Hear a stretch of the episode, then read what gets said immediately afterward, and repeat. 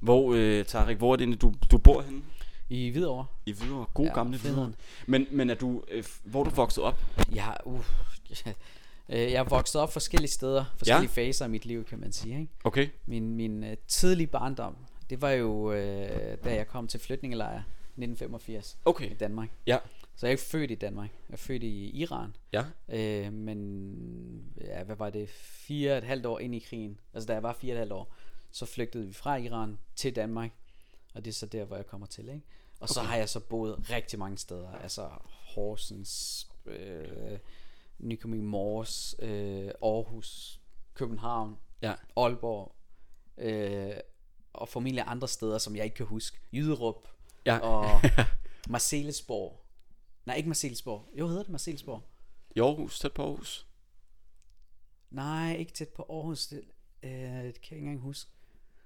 Der var jeg helt lille, altså der var Okay, okay, fire ja. år. Men det var, det var sådan, jeg har været på forskellige steder, ikke? Jo. Så øh, Hvad- øh, i hvad første præg- klasse i Hor- Horsens, øh, og så flyttede vi efter det til Aarhus. Og der var jeg helt indtil 7. klasse. Ja. Så flyttede jeg til København. Så gjorde jeg...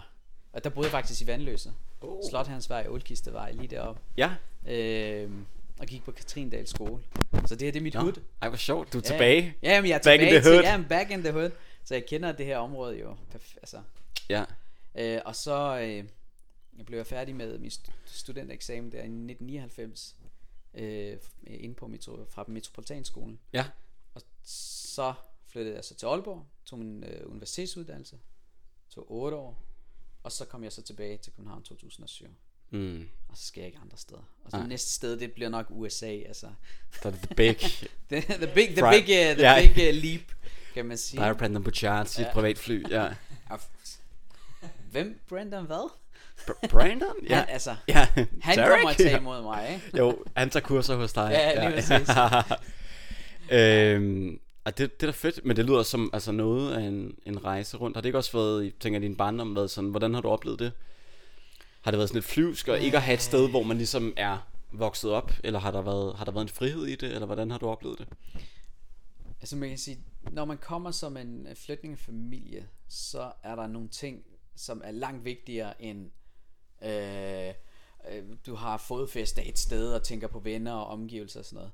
Det handlede om- for mine forældre, specielt min far, om at etablere sig. Ja. Og, og det handlede om uddannelse, det handlede om at øh, have de rigtige rammer i forhold til vores, altså vores opvækst. Ja. Øh, og det betød jo også, at når vi boede for eksempel i, i Aarhus, som øh, i Hasleområdet, som senere hen begyndte at blive sådan et, lidt ghettoagtigt, ikke? og der kom rigtig mange flygtninge og øh, borgere til, som måske ikke lige havde de bedste vilkår.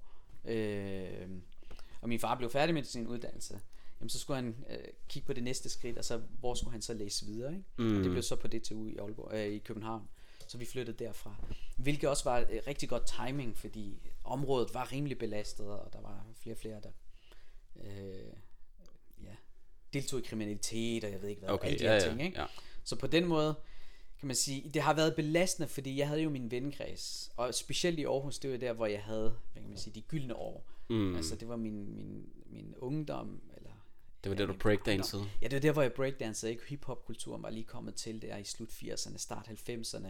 Vi har taget det til os. Øh, alt det der, det blev sådan øh, mit, Ja. ikke? At Det skulle jeg dyrke, det dyrkede jeg fuldt ud, ikke? Men det er vel også der nogle af de der gutter, LOC og Uso og hvad de hedder, Johnson og sådan noget, begynder præcis. sådan at der, med noget hiphop. Lige, lige efter, at jeg flytter, det er der, hvor de sådan begynder virkelig at gøre noget ud af det. Okay. Det er fordi, at vi havde en, en klub, der hedder øh, Klub Toteket, som er blevet etableret. Øhm, og det var fordi, det gamle bibliotek blev nedlagt, og så, havde vi, så fik vi en ungdom, ungdomsklub der. Ja. Og så kaldte vi det Klub Toteket. Ja. Altså biblioteket og klubben, og så blev det Klub Toteket. Og der var en pædagog, han var super fantastisk. Han oprettede, eller sådan, lavede et musikstudie. Mm. Og vi begyndte faktisk at indspille sange derinde. Øh, Jeg kan huske den første sang, øh, det var mig, Uso og Razer. Vi indspillede Warren G's uh, Regulators. og det var så fedt, og så havde vi sådan hver vores eget, hver, hver et omkvæd, øh, hver person havde sit omkvæd, og det sang vi, og det, var, det, det lød hæsligt, det, i hvert fald det jeg sang, men, men det var sådan den spæde start, ikke? Og, Ja. og, og, og, øh, og vi var sindssygt gode til breakdance. Vi havde vores gruppe, vi dansede, optrådte og deltog i konkurrencer, jeg ved ikke hvad. Øh, og da vi så lige pludselig skulle flytte, Øh, det, var, det var faktisk ret hårdt, fordi jeg skulle til at forlade min vennekreds, og ikke? og så skulle man til København, og vandløse, det var noget helt andet end Hasle. Ja. Ikke? Øh, jeg går, kommer fra The Hood til et eller andet, du ved, provins til København, ikke? Mm. Øh, hvor der er ikke særlig mange, der ligner mig i området. Der var heller ikke særlig mange, der, som lignede mig på den skole, jeg startede på Christindalsskolen. Øh, der var en pakistansk familie, eller en indisk familie, og så var der os, og så var der vist en, øh, en thailander og nogle, et eller andet i den retning. Der var meget få mm. udlændinge på skolen. Så det var en helt anden verden at komme til, kan man sige. Ikke? Øh, så ja, nogle gange det der med at flytte fra et sted til et andet, var ret hårdt, specielt på det tidspunkt. Men man bliver hurtigt vant til det, og så vender man sig. Og det er igen det der med, øh, en af de ting, jeg har lært, det er at tilvende mig omstændighederne. Mm. Det er de omstændigheder, jeg har nu. Hvordan får jeg det bedste ud af det? Ja. Og ikke øh, tænke over, ej, nu har jeg mistet alt, og hvad- hvad, hvordan kan jeg egentlig få det bedste ud af det? Og det betyder også, at jeg er hurtig, og det har jeg været rigtig god til, at få nye venner, ny omgangskreds, øh, øh, du ved, øh, inspireret andre til, og for eksempel med, med graffiti, hiphop og breakdance, det gjorde jeg på Christiandals skole, så lige pludselig fik jeg mit eget lille slæng der, ikke? Jo. Øh, de så lidt anderledes ud, men det var stadigvæk en lille slæng der, som vi gik rundt og lavede graffiti og, og breakdansede og, og øh, faktisk inspirerede en, en ældre graffiti-maler til at starte en aftenskole. på Okay. Skole, at få graffiti, graffiti artists. Ja. Og lige pludselig kom hele Københavns graffiti-malere. Altså dem der, du ved, der bombede trains, og altså de der hardcore øh, Moa og øh, Fag, og jeg ved ikke, Sabe, og alle de der, som var overalt i byen. Mm. De, de begyndte at komme derover øh, til den her aftenskole, for det var det eneste sted, hvor man kunne sidde og lave øh, graffiti og skitse, og jeg ved ikke hvad. Mm. Og så fik vi et kæmpestort projekt for DSB, Ja. ja. nede ved den gamle mur. Nu ved jeg ikke, om du er fra Vandløse. Jo, jeg boede hele mit liv. Så du kender jo godt den gamle mur, den der grå, kedelige mur. Og der kom jo sindssygt meget. Og der lavede, der lavede vi et af Danmarks største, længste øh, graffiti-kunst. Øh, kunst. Okay. Hele den der væg, der var dernede, Ja. øh, før de lavede kronen og alt det der. Ja, der var ja, der jo den der store, store, lange, lange væg, øh, øh, hvor hele det der DSB-værk, det var lige bagved. Mm. Den mal- malede vi jo. Og det var et samarbejde med SSP og, øh, og hvad hedder det, vores, øh, den her øh, graffiti-skole. Ja. Ja. Jeg kan ikke huske, hvad det hed. Det var, var det aftenskole? Nej, ikke aftenskole. Hvad, Ungdomsskole. Ungdomsskole, ja, Ja. ja. præcis. Ikke? Øh, og så kendte jeg alle de der rapper og breakdancer også her, og jeg kendte hele det der miljø der, så det, det var, ja. altså, det, jeg har lært hele tiden, at når jeg kommer i, i nogle omgivelser, tilpasse mig de omgivelser, og få det bedste ud af det. Mm. I stedet for hele tiden at tænke, åh, ah, nu har jeg mistet alt, og bla bla bla. Altså, du ved, være offer, så hele tiden se muligheder. Helt hvordan sikkert. kan jeg få det bedste? Hvordan kan jeg skabe nogle om, omstændigheder, der gør, at jeg kan få succes? Og jeg tænker, det er vel også noget, der har, har gavnet dig. Altså nu som selvstændig, når man har sin egen virksomhed, så ved vi begge to, at der, er, der kommer mange udfordringer. Det er i hvert fald ikke udfordringer, der mangler. Der er mange nye omstændigheder, der er mange ting, som man ikke selv styrer, som bliver kastet i ens retning. Ja, Og så enten så kan man jo ligge sig ned, eller man kan prøve at jonglere med de der ting, og så få det til at se godt ud. Ikke? lige præcis. Og det virker som om, at, at det har været med til at, at give dig noget, øhm, altså give dig det karaktertræk, Ja, og, og kunne, kunne gøre det. Det er i hvert fald sådan også, jeg, jeg ser dig udefra. det har det bestemt. Altså man kan sige, en af de styrker, som jeg har fået i forbindelse med alt det her, det er jo lige præcis det med hele tiden at se muligheder, og også tørre øh, tage et spring, og tør faktisk at sige, okay, øh, ja, der er nogle udfordringer her, hvordan kan jeg gribe de her udfordringer an, og så se, øh, er der nogle muligheder i de udfordringer? Mm. Øh, eksempelvis, det vil jo være, at man starter med en eller anden idé, man siger, okay, nu, nu, nu kaster jeg mig ud i det her, nu skal jeg sælge et eller andet produkt, eller nu skal jeg lave en eller anden service, øh, virksomhed. Og så viser det sig faktisk, at kunderne ikke lige har behov for det. Mm. Ikke? Og hvad gør man så? Ikke? Fordi det er jo, man tænker, åh, det er min passion, det er min drøm, det er mit ønske. Øh, og så er man nødt til at finde ud af, okay, hvor er det egentlig, øh, jeg skal hen, ikke? hvor er det øh, kunderne er, hvor er det behovet er. Mm. Og nogle gange så passer det ikke måske lige med det, man gerne vil.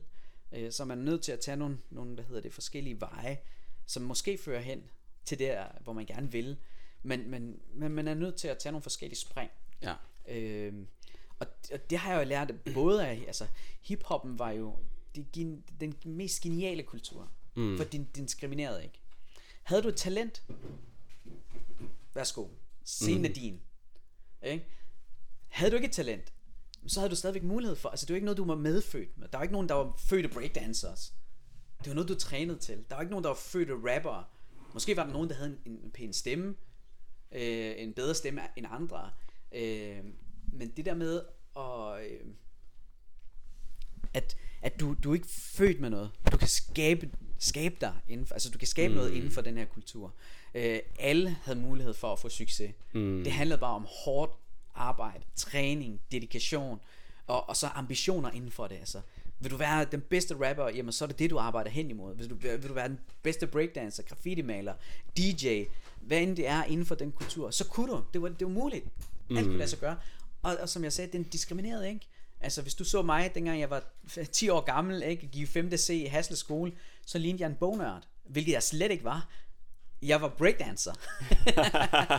ikke? Og, og det, er et af de billeder, jeg, jeg tager med, når jeg er ude og laver foredrag på skolerne. Så jeg prøver at se, den her dreng her, 5. C, 10 år, øh, hvad ligner han, hvad er det han laver, ikke? og de siger alle sammen, om han ligner en eller anden øh, rumforsker, eller en bibliotekar, eller en bognørd, eller en, en eller anden matematiker, eller sådan noget, ikke? Og jeg siger, slet ikke, jeg havde ingen interesse for skolen, det jeg havde interesse for, det var breakdance, og jeg ja. var skide god til det, og det var fordi, at jeg, jeg dedikerede hele min tid, øh, når jeg havde tiden, så trænede jeg, i skolen, øh, derhjemme, øh, mit, mit værelse derhjemme, det var jo omdannet til et, et dansestudie øh, nærmest, mm. ikke?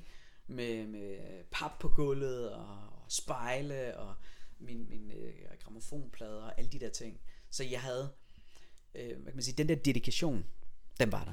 Mm. Og så mm. igen det med hele tiden at se muligheder, i stedet for at se udfordringer og sige, åh, nej, men jamen, jeg ligner jo ikke alle de andre, eller øh, hvem er jeg, og sådan noget. Det tænkte jeg ikke på dengang.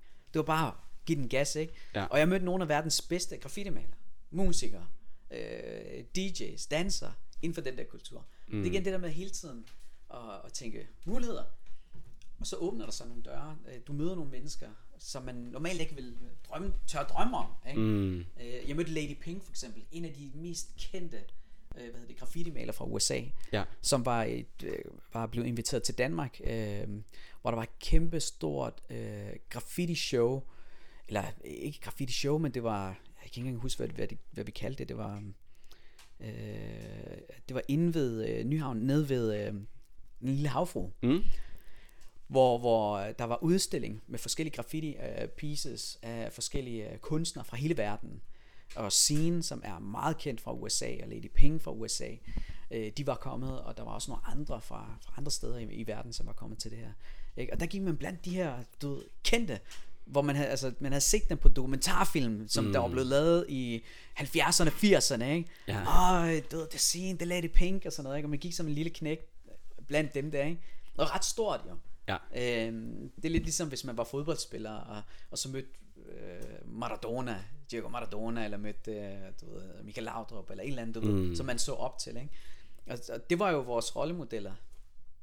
Så man kan sige, øh, hele det her med at have den her øh, ikke faste rammer, altså man kan sige, jeg har ikke boet et sted, jeg har ikke, jeg har ikke slået rødder et sted, jeg er ikke københavner, jeg er ikke oceaner, jeg er ikke øh, horsensaner, jeg ved ikke om man kan sige det, Horsens eller noget. Du ved, jeg, jeg har ikke rødder et sted. Nej. Det, det er fuldstændig ligegyldigt. Uanset hvor du smider mig hen, så skal jeg nok finde ud af at få det til at fungere. Mm. Øh, og det synes jeg har været en kæmpe stor styrke, at jeg ikke øh, hele tiden føler, at om jeg har, altså, det her det er ikke mit sted, eller det er ikke mit, mit hjemland, eller det er ikke min egen, mit hud, eller noget. Jamen, jeg har kunnet tilpasse mig. Og tilpasning, det, er, det, det har været, øh, hvad, hvad kan man sige, nøglen til den succes, jeg har i dag. Ja. Det er, at jeg tilpasser mig ret hurtigt omstændighederne. Mm. Jeg forsøger i hvert fald. Ja. Fedt. Du, du kaster guldkorn ud, det er fantastisk. Er, er den i gang med at optage? Den er i fuld gang. Fedt. Okay. Velkommen til Personlig Power. Det her det er afsnit 8. Og i dag der har jeg fået en helt speciel gæst. Dagens gæst møder jeg for første gang i august 2018. Og det er til mit første Toastmasters møde. Og jeg ved ikke helt, hvad jeg er gået ind til. Det har jeg også tidligere nævnt i podcasten, Men jeg er til det her møde. Og der er en speciel energi. Det foregår udenfor. Solen skinner. Foregår ved nogle bænke ved CBS, som ligger på, på Frederiksberg. Og jeg møder nogle fantastiske mennesker, men der er især et menneske, som sidder fast. Et menneskemøde, som jeg stadig tænker tilbage på, som startede, som fandt sted til det møde. Og det er dagens gæst, fordi dagens gæst holder en tale til det her møde. Og den her tale imponerer mig, fordi han formår at levere et personligt budskab, et rørende budskab, en, en meget personlig historie på en overbevisende måde. Og efter mødet, der snakker man selvfølgelig med de andre, der har været med til mødet, og der er en samtale, som sidder fast, som jeg stadig kan huske i dag, som har været med til at inspirere mig på min rejse. Og det er den snak, som jeg har med dagens gæst, fordi man kan fornemme på ham, at der er noget, der er noget crime, der er noget hustle. Han er den eneste, der har en på. Og, og det siger noget på en eller anden måde, fordi han fortalte om, at det faktisk ikke var særlig lang tid siden, at han, han var startet i Toastmasters. Men hvordan han allerede havde udviklet sig, både i forhold til sin public speaking skills, men også, han nævnte også, at hans engelsk var blevet markant bedre. Og de her forskellige ting til sammen, det vækkede noget i mig, fordi jeg ved ikke, om I, I kender det der med en gang imellem, så ser man nogen, som gør det, man gerne vil gøre. Man ser nogen, som står et sted, hvor man gerne vil stå. Og når man ser dem stå der, så inspirerer det en. Det motiverer en til selv at rykke derhen. Og i virkeligheden måske også finde ud af, at der behøves ikke være så lang vej.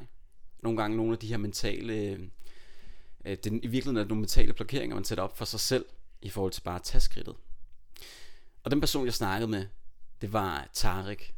Og Tarik, han sidder over for mig lige nu, og han er dagens gæst i Personlig Power. Så Tarik, velkommen til, og tusind tak, fordi du har prioriteret at bruge din torsdag morgen, en helligdag, hvad er det, Kristi Himmelfartsdag, på at sidde her sammen med mig, så af hjertet, tusind tak. Tusind tak Emil for at invitere mig ind. Selvfølgelig. Det er fantastisk at, og, at kunne bruge min morgenstund med, med, dig. Ja, og, og jeg, Ludvig. og jeg, Ludvig fotografen, han er altid gæsten, stamgæsten. Og jeg kan sige til lytterne, at det er torsdag morgen lige nu. De fleste, den er halv ni nu, de fleste ligger nok og sover, fordi det er helligdag. Men vi sidder her og optager podcast. Du har prioriteret det, selvom du har fire børn derhjemme. Og du sidder en plæser lige nu og skjorte. Og det synes jeg er fantastisk, fordi det, det, det viser bare på en eller anden måde, hvor altså, du tager det sgu seriøst. Altså livet, dit grind, dit hustle, du gør dine ting. Og det er også det i min, min intro her, min historie om, hvordan vi mødte hinanden første gang. Det var det, der inspirerede mig. Det var det, der fik mig til både at tænke, okay, jeg, jeg skal det her. Øh, TM, det, det er noget for mig. Det skal ja. jeg. Øh, men, men også lige så meget, at det, siger, at det siger bare noget om dig som person. Og det er derfor, jeg gerne vil snakke med dig i dag. Fordi du er iværksætter, du har din egen virksomhed, du har fire børn, du har en kone, du har mange bolde i luften, men alligevel formår du at have fremdrift. Du medvirker i podcast, i den her, i andre podcast. Jeg ser dig tit og ofte til de her øh, Toastmasters møder, som oftest er i weekenden eller hverdagsaftener. Og du gør bare dine ting, og du udvikler på dig selv. Og bare den tid, jeg har kendt dig her de sidste øh, snart to år, der har jeg set en udvikling der. Så jeg tør slet ikke tænke på den udvikling, du har været igennem. Så det kan være, vil du, øh, vil du præsentere dig selv, også hvad, hvad det er, du laver, hvor du kommer fra, Meget din gerne. rejse? Bestemt. Det vil jeg meget gerne. Jamen altså, som sagt, så, så hedder jeg jo Tarik. Jeg er øh, 39 år gammel, og øh, som du nævnte, så har jeg fire dejlige børn. Øh, den yngste har lige fyldt i går et år. Tillykke. Tusind tak. Og øh, det vil så sige, at alle de andre, de er så lidt ældre. Jeg har Leila på 5, Fatima på 7, og så har jeg Mohammed, som er lige fyldt 9. Øh, og tre af dem, de er fyldt år her i maj måned. Så det har været en meget travl måned med, med tre fødselsdage, ikke? Øh, den 6., den 10. og den øh, 20. Og det lyder nær- nærmest som en eller anden pindkode til, til noget, ikke? Øh, 6, 10, 20. Øh, men Ja, jeg har hænderne fulde, øh, men jeg har også, hvad kan man sige, den, øh, den moralske støtte derhjemme øh, i form af min kone. Og det er, hun er en meget vigtig brik i alt det her. Mm. Fordi hvis jeg skulle både øh, kunne begå mig derhjemme, men også uden for hjemmet, jamen så, øh, så vil det være rigtig, rigtig svært. Så det her med at have en, en moralsk støtte, en der, der kan se, at øh, det man egentlig gør, øh, både er til ens egen fordel øh, personligt, til familiens fordel, men faktisk også gavn for andre. Øh, det her med, at hun kan se visionen, hun kan se missionen, hun kan se den forandring, jeg kan være med til at skabe for andre, at den, den er ret stor. Og det har jo selvfølgelig også en, en, hvad kan man sige, en impact, en indflydelse på mine børn. Og det er vigtigt for mig, at kunne være øh, rollemodellen for, min, for mine børn, at de kan se op til, til mig og til, til min øh, kone, og se op til deres forældre og sige, vi er stolte af vores forældre. De laver noget, som er spændende, noget, der er anderledes, noget, hvor de tør at gøre noget, øh, som øh, ikke særlig mange tør. Og på mm. den måde være med til at inspirere dem, og give dem øh, øjen, altså være en øjenåbner for dem og sige, prøv at alt kan lade sig gøre. Der er ikke nogen begrænsninger, det hele handler om faktisk. Øh, øh, succes er et valg. Det er en af mine mantra. Succes er simpelthen et valg. Det er ikke noget, der sker. Det er ikke noget, du får foræret. Det er ikke noget, der bare kommer. Det er noget, du vælger, og det er noget, du arbejder hårdt hen imod. Så ved du ikke, hvornår det sådan dukker op. Om et, er det et år, en måned, er det tre år, er det 10 år, er det 20 år? Hvad ved det ikke? Men, men succes, og succes er for mig ikke bare at altså, nå et mål, eller få et, et eller andet resultat, men det er faktisk øh, rejsen øh, derhen det i sig selv er succes. Det første skridt er en succes. Mm. Altså det, at man tør, det man, man tager første skridt. Og alle de, de ting, jeg har foretaget mig, altså tage skridtet, øh, at blive gift og få fire børn, eller sige mit job op, eller øh, øh, melde mig ind i Toastmasters, øh, eller stå på en scene i USA og tale foran 600 plus mennesker på et fremmedsprog, hvor jeg var sådan rimelig rusten til det på det tidspunkt, hvor, hvor, hvor det ikke lød øh, øh, engelsk, men det lød øh, danglish, synes jeg, ikke? hvor, hvor andre sagde, ja, men det er mega charmerende, og sådan, hvad snakker du om mega charmerende? Øh, jeg synes ikke, det var charmerende, ikke? jeg synes, det var mega flot, ikke? Mm. Øh, og, og, og, og der var det også et valg for mig at sige, jamen, jeg, jeg skal blive bedre til mit engelsk, jeg skal blive bedre til at stå foran for publikum, hvor jeg ikke er, øh, hvor jeg ikke er bange og nervøs, men, men faktisk... Øh, tør stå frem og fortælle min historie, eller fortælle et eller andet, øh, være med til at bidrage med noget, budskab, inspirere, motivere. Det var min, det var min ambition. Øh, og da jeg var i USA, det var i 2014, øh, hvad hedder det, 16, 2014, der sagde jeg mit job op, og øh, det var et rigtig stort spring, fordi jeg havde på det tidspunkt to børn.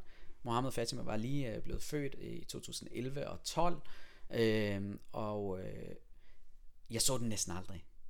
Mm. Altså, jeg var på det, på det højeste i min, inden for min karriere.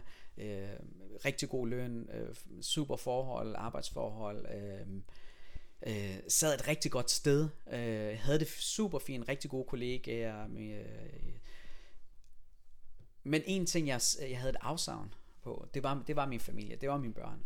Øh, jeg så den næsten ikke, ikke? Jeg kom hjem meget sent, øh, og når jeg, når jeg afleverede dem om morgenen, jamen, så kom jeg igen hjem sent, og øh, det blev for meget. Og øh, jeg har selv oplevet i min barndom, det er, at øh, da jeg kommer til der i 1985 øh, som flygtningebarn med min familie, så havde jeg ikke andet familie end min mor. Øh, jeg havde min far Josef og min lillebror Sein. Så vi havde en lille, lille familie, og der gik ikke særlig lang tid, så øh, gik mine forældre fra hinanden. Og det ramte mig ret hårdt, fordi jeg mistede faktisk det, som jeg holdt virkelig meget af. Øh, og når man hele tiden taler om øh, flygtning og indvandrere og sådan noget, så tænker man ikke egentlig ikke på, hvad det er for noget, man skal, man skal igennem. Det er jo ikke at have sin familie, øh, bedsteforældre, tanter og onkler, fædre og kusiner. Øh, det betyder meget mm. for ens dannelse, for ens personlighed. Når du ikke har det, og du kun har din mor og far, og hvis du mister den relation også, det var ret hårdt. Så jeg tog en, en meget, hvad kan man sige, øh, øh, bestemt beslutning, da jeg var ung. Det var, at jeg, når jeg danner min egen familie, så skal jeg øh, ikke øh, have mine børn igennem den samme ting. Altså jeg skal ikke skilles, jeg skal finde en partner, og så skal jeg være der for mine børn og sådan noget. Og jeg følte der i 2013 og 14, altså da det blev født 11, 12, 13 og 14, at jeg følte ikke rigtigt, at jeg var der. Øh, jeg, jeg kunne se, at de, de udviklede sig, men jeg var der ikke på de øje, øjeblik, hvor, hvor den første tand kom, eller hvor, hvor de første mm. ord var der. Og de øjeblik, de forsvinder. Altså den tid får jeg aldrig igen. Jeg kan ikke genskabe det. På ingen måde. Øh, jeg kan godt genskabe en, en, en karriere, jeg kan godt øh, øh, arbejde hos en, en arbejdsgiver, men det der med at, at skabe de her momenter, de kommer ikke igen. Og det, øh, det betød rigtig meget for mig, øh, og det var sådan lidt, jeg var gået væk fra, kan man sige, det her, den her, det her værdisæt. Så jeg tog meget, meget beslutning, hvad hedder det, man kan sige, fast beslutning om, at øh, nu er jeg også ved at være i en alder, hvor, hvor det, det er nu, det skal ske. Ja? Altså hvis jeg skal være selvstændig, så er det nu. Øhm, fordi jeg havde fået at vide i en menneskealder, at man kan ikke være selvstændig, hvis man ikke har en uddannelse, ikke har noget erhvervserfaring, og ikke har et netværk. Så jeg brugte 20 år af mit liv på at tage en uddannelse, øh, arbejde og skabe et netværk. Ikke? Øh, så jeg tænkte, nu er det nu, og øh, jeg har en, en familie, som jeg gerne vil forsørge, men jeg, jeg vil også gerne have mere tid med dem.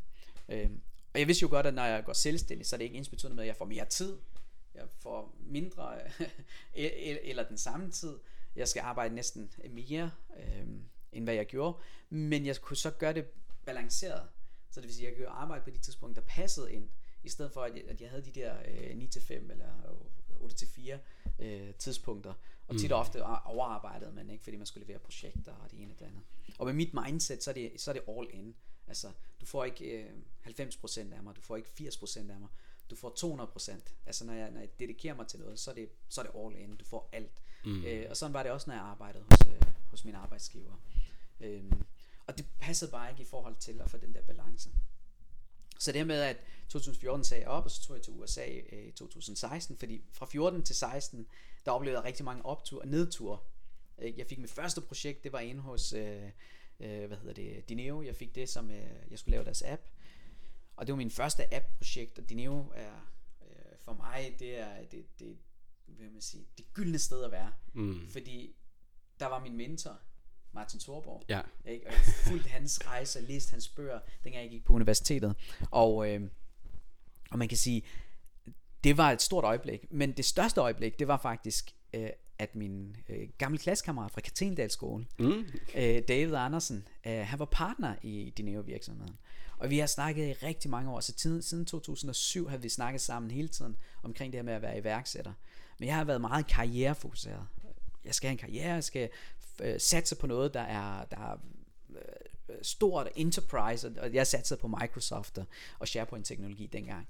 Og i 2007, der sagde han til mig, Tarek, der er noget, der, der, der er lige kommet i USA, og det var den her iPhone, der lige var kommet øh, i version 1, og han har lige fået den med hjem fra, fra USA, og han sagde, du kan udvikle apps til den her.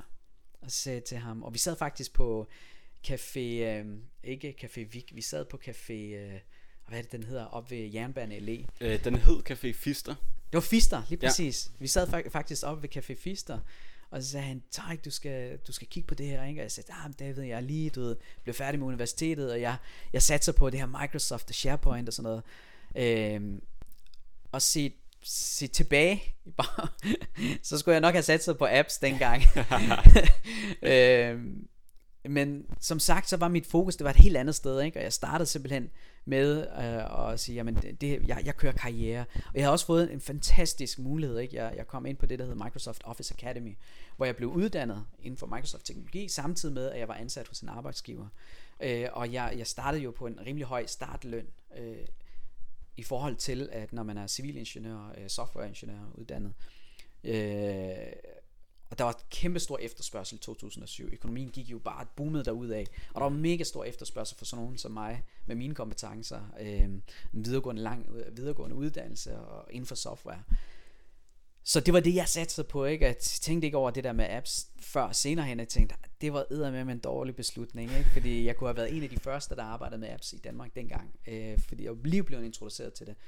iPhone var ikke engang kommet til Danmark på det her tidspunkt. Han havde købt den i USA, han havde været på øh, rejse i USA og kom tilbage. Og øh, havde taget den her mobil med, ikke? og så viste han mig den. Og jeg var mega imponeret, fordi jeg altid arbejdet med håndholdte enheder, holdhånd, holdhåndte håndholdte computer, både på universitetet. Jeg købte min første håndholdt computer, som var en, en, øh, en, en HP, hvad er det, det hedder? I, øh, uh, iPad. var det iPad eller sådan noget, jeg kan ikke huske det, ikke engang huske det nu. Men det er sådan en håndholdt computer, ikke? og man havde Windows på, og, og jeg var meget fascineret af det her med, at man kunne, man kunne tage sin computer med i lommen. Øhm, så iPhone var ikke den første smarte enhed, man kunne have i lommen, men Apple er jo bare kendt for at lave noget, der er brugervenligt, mm. og super lækkert og nice, øh, som man bare næsten ikke, altså, ikke kan sige nej til. Ikke? Øh, så det, den der rejse med iværksætteri, altså den, den hoppede jeg så ud i, på trods af at jeg skulle have gjort det lang, lang tid før, ikke? altså syv år før, mm. havde formentlig været det bedste tidspunkt at, at gå selvstændig.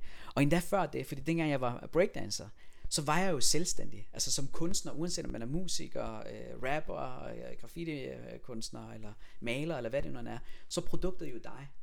Altså det er dig, der, der er produktet. Du er allerede selvstændig. Du skal jo sælge din, dit talent, din, dine egenskaber til mm. andre. Og øh, det vidste jeg jo godt i starten, at det var, det var noget, der, sådan, der, der, der tiltog mig. Øh, og noget, jeg var glad for, og jeg tænkte, jamen, det er jeg god til, det der med, at når det er mig, der skal sælges øh, på en måde. Ikke? Mm. Øh, men ja, jeg tager den her beslutning og, og arbejder derudad. I 2014 siger jeg op, og så, så går der de her opture og nedture. Så jeg startede jo med at lave min app der for Dineo. Og det var super fedt. Øh, og som sagt, det skulle have sket syv år før, men det sker så der i 2014. Super fed start. Der går ikke særlig lang tid øh, efter, øh, der får jeg en, en skade. Jeg bliver øh, kørt ned af nogle små piger i et, et lejeland på en rutsjebane Dramatisk, bagfra, ja. øh, hvilket betyder, at jeg falder ned og smadrer mine skuldre. Øh, og så bliver jeg sygemeldt og ikke kan arbejde, øh, og begynder at tvivle på, hvad fanden er det egentlig, jeg, jeg altså, skal jeg tilbage til et, et fast arbejde, og jeg kan jo ikke rigtig arbejde nu, og tjene nogle penge, og det ene og det andet. Så du ved, der går en hel masse tanker, ikke? Mm. Men jeg er sådan en type, at når jeg, når jeg først øh, sætter mig et mål, så har jeg rigtig svært ved at, at bare give op. Altså ja. der skal meget til, før jeg giver op. Øh, og der sagde jeg bare til mig selv, jeg, det, det, jeg, jeg skal nok hive mig selv ud af det. Øh, men så bliver jeg bare nødt til at finde ud af, hvordan kan jeg gøre det her, så jeg ikke belaster mig selv. Sidde bag en computer, for jeg elsker at sidde og udvikle og programmere osv. Men det kan jeg ikke, når jeg har smadret mine skuldre, og det mm. belaster mig rigtig meget. Så jeg tænkte, hvordan, hvad kan jeg så gøre? Øh, og så begyndte jeg at tænke på, jamen, jeg kan jo tage den viden, jeg har, for jeg har rigtig meget viden, rigtig meget erfaring, som jeg måske kan være med til at, at undervise og formidle mm. andre i. Og sige, hvordan er det så, man arbejder med IT, specielt med appudvikling, ud fra den erfaring, jeg har fået, ud fra de bummer, der jeg har lavet osv. osv. Hvordan, hvordan kan man tage noget, der er så komplekst som det, og gøre det nemt og, og tilgængeligt for alle? Mm. Øh, så der 2016, der, øh, øh, jeg var sådan klar over, at det er det, jeg gerne vil, og jeg begyndte at købe kurser og bøger, og Brandon Bouchard var en af dem, som jeg, jeg sådan meget øh, blev fascineret af, øh, og øh, begyndte at købe hans kurser og bøger, og jeg ved ikke hvad, og tage hans øh, gå, gennemgå hans materiale for at finde ud af, hvordan bliver jeg ekspert, og hvordan markedsfører jeg mig selv som eksperten på det og her det, område. det er det, han gør bare lige til, til lytterne, det er det, han hjælper folk med at sælge deres viden, det er det, han har slået sig virkelig op på. Ja. Altså han, øh, det, det første kursus, jeg købte med ham, det er det, der, hedder, der hedder Experts Academy, ja. ikke? Øh, som, som siger, det det egentlig er, ikke? Altså det er, hvordan kan du som ekspert inden for dit område, om du er coach, mentor, fysioterapeut, behandler, øh, IT-mand, eller hvad det nu er, hvis du har et ekspertiseområde, hvordan kan du tage det her ekspertiseområde, og så øh, markedsføre det, sælge det til andre, og hjælpe andre med at opnå succes øh, mm. inden for det, de nu laver. Øhm, og det var jeg meget fascineret af. Og så er han en person, der er meget, altså for mig var han meget, øh, hvad kan man sige, øh, down to earth, altså det var en, jeg kunne relatere til. Mm. Han var ikke sådan kæp høj, han var ikke øh, øh, sådan en person, der du ved, havde store øh, armbevægelser, var meget sådan, personlig og lige til osv. Så, så, så jeg køber hans kurser, og i hans kurser er der også øh, adgang til seminarer. Og jeg tænker på et tidspunkt, at nu har jeg gået igennem de her ting, og jeg føler, ah, at jeg skal have noget mere. Og det der med at sidde i sin, i sin lille osteklok her i Danmark, det, øh, det kan også godt være svært, fordi så kører man bare på rutinen, og man laver de samme ting. Du ved, man, man, nogle gange er man nødt til at bryde med de her vaner, og man er nødt til at bryde med de om, øh, øh hvad kan man sige, øh, øh, omgivelser, man er en del af øh, for at finde ud af, er der noget andet, øh, er der noget andet end, end, end det der, og kan man lade sig inspirere og motivere. Så jeg tager til, til USA i 2016, og øh, der øh, er jeg på de her seminarer, og bliver hurtigt øh, klar over, at ja, en ting det er at være ekspert og sælge et produkt, et kursus, og serviceydelse, konsulentydelse, hvad det nu er. Det er en ting. Men du kan faktisk ikke sælge noget, hvis du ikke kan finde ud af at kommunikere. Mm. Og der bliver jeg så lidt, jamen hvis jeg skal kommunikere, hvis jeg skal sælge noget, og specielt når det er formidling og undervisning og øh, kurser, jamen så er jeg nødt til at kunne kommunikere meget klart og tydeligt. Og jeg skal kunne stå foran folk med, med en vis øh, autoritet, med, med en vis, øh, øh, hvad kan man sige? Øh, selvsikkerhed. Selvsikkerhed, øh, således at de lytter til mig. Mm. Ikke? Fordi jeg har ikke 40 års erfaring. Jeg er ikke en ældre herre med grå hår og har skrevet syv bøger og du ved, forsker og det ene og det andet. Fordi det var sådan, jeg tænkte, det er en ekspert, ikke? Øhm, så hvordan kan jeg skabe en autoritet? Hvordan kan jeg snakke med selvtillid, så folk lytter til mig? Uanset om det er en direktør, eller det er en student, eller det er en elev, hvem det er, der sidder over for mig, så skal de kunne lytte til, hvad jeg har. Fordi jeg kan bidrage med noget viden. Jeg kan bidrage med noget, som de kan tage med sig. Mm. Så det handler ikke om mig, men hvordan jeg kan tage det, jeg har, og hjælpe dem. Øh, og der bliver jeg så klar over, at der er noget, der hedder Toastmasters. Ikke? Fordi de her amerikanere siger, hvis du skal være god til at kommunikere, skal du deltage i Toastmasters. Hvad fanden er Toastmasters? Ikke? Hvad er det for noget? Toaster man noget? Og, så ærligt, det var det, jeg tænkte. Ikke? Fordi jeg sagde, nej, nej, nej. Du ved, når man går til fest, så toaster man. Jeg drikker jo ikke. Så jeg, jeg, jeg kendte ikke det der med, du ved, man toaster. Så jeg tænkte, okay, øh, jamen, øh, når man toaster, så holder man jo en tale. Så det kommer af, af det. Og der er de her øh, foreninger, eller de her klubber rundt omkring i USA, nær, nærmest på hver, hvert gadehjørne, ligger der en af de her klubber. Ikke? Og, øh, og jeg tænkte, ja, ja, det er sikkert noget amerikansk, det findes jo ikke i Danmark. Altså. Jeg har aldrig hørt om det. Ikke? Og jeg går hjem tilbage til min øh, Airbnb, som jeg, jeg boede i, og så øh, begyndte jeg at google det, og skrev øh, Toastmasters Danmark, øh, eller København. Og min sanden, så dukkede der en øh, af klub op, og den havde været her siden 1996, hvor jeg sad og tænkte, det kan simpelthen ikke passe, at der eksisterer sådan en klub, hvor man kan lære at formidle kommunikation og ledelse, øh, som er en non-profit, altså Toastmasters, den her non-profit, ikke? og jeg tænkte, det, det kan simpelthen ikke passe, at, at man ikke ved, altså jeg ikke vidste det, og der ikke er flere, der vidste det. Så jeg skriver til den med det samme, mens jeg sidder i, i Kalifornien, øh, sidder faktisk i, på det her tidspunkt i San Jose, og skriver jeg så til den, øh, klubben og siger, hey, jeg øh, kunne godt tænke mig at komme og besøge klubben. Er det muligt? Og, og hvornår? Og koster det noget? Og hvad skal der til? Og bla. Jeg siger, nej, nej, det er gratis. Du kommer bare. Øh, og jeg tænkte bare, yes, når jeg kommer tilbage fra USA i november måned øh, 2016, så tager jeg forbi klubben. Og da jeg så kom tilbage øh, i november, så tog jeg faktisk ind og besøgte den. Så i starten af december, de havde deres møder øh, hver tirsdag, og det var inde øh, på Hellerup, øh, eller det var i Hellerup, på øh, The International øh, hvad hedder det, School, eller hvad, hvad hedder det, ja, International School. Så der havde de deres møde, jeg kan huske første møde, det var jo på skolen, det var i december måned, øh, så de havde lidt øh, jule, hvad hedder det, hygge, øh, men med appelsiner og fennikel, og der var kanel, ikke kanel, hvad er det, de hedder? Øh, Nelliker. Nej, ja, nelliker, men det var, nej, de der øh, pebernødder. Nå, pebernødder, ja. ja. Pebernødder, ikke? Jeg pebernødder, sådan De noget. der- de der, de der små nogen, ja. ja. spiser, brune nogen, ikke? øhm, så der var sådan en duft, øh, når man kom ned, og det var sådan en kælder, og man kunne, man kunne ikke komme ind i skolen, eller stod udenfor, og tænkte, hvordan fanden kommer jeg ind? Og, og da jeg kommer ind, så møder jeg de her mennesker, der sidder i den her kælder, øh, og jeg tænkte, hvad er det for nogle mennesker? Du, det, det var sådan meget, men, men jeg var meget dedikeret, så jeg, jeg er her, jeg har et formål med det, og så er jeg lidt ligeglad med, hvem der er her. Mm. Jeg skal se, hvad det her er for noget, og om det er noget, jeg kan, jeg kan få noget ud af. Så jeg var meget sådan, hvad kan man sige, målrettet. Øhm, men jeg møder nogle af de mest imødekommende mennesker, altså folk, der er, hej, velkommen, og hvem er du, og ja, hvad, hvad har fået dig hertil, og du ved ikke, meget åbne, og meget imødekommende, og det havde jeg ikke sådan lige regnet med, fordi, som du nok lidt ved, her i Danmark, der er vi sådan lidt, altså det der med at bare snakke med en fremmed, det er ikke noget, man gør. Men nu det her er jo heller ikke et sted, som er meget dansk, det er jo meget amerikansk, kan man sige. Så det er nogle andre, hvad kan man sige, øh, det er en helt anden måde at være på. Ikke? Øh, og jeg føler mig virkelig velkommen, og, og det, jeg, jeg, jeg deltager til det her møde i, i Table Topics. Ikke? Jeg blev valgt ud, tror jeg. Jeg kan ikke huske, om jeg rækte hånden op, eller jeg blev valgt ud. Ikke? Øhm, og det har du jo selv prøvet Ja. i Toastmasters. Og Table Topics er jo det her impromptu, ikke? hvor man kommer op, så har man to minutter til at tale om et emne.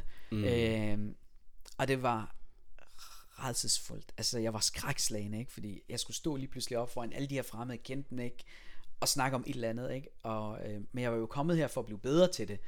Øh, Men hvordan før det punkt, at du ankommer i TM første gang, havde du det så fint med at tale foran en forsamling, eller hvordan havde du det med, med at public speake? Altså, jeg, jeg kan sige,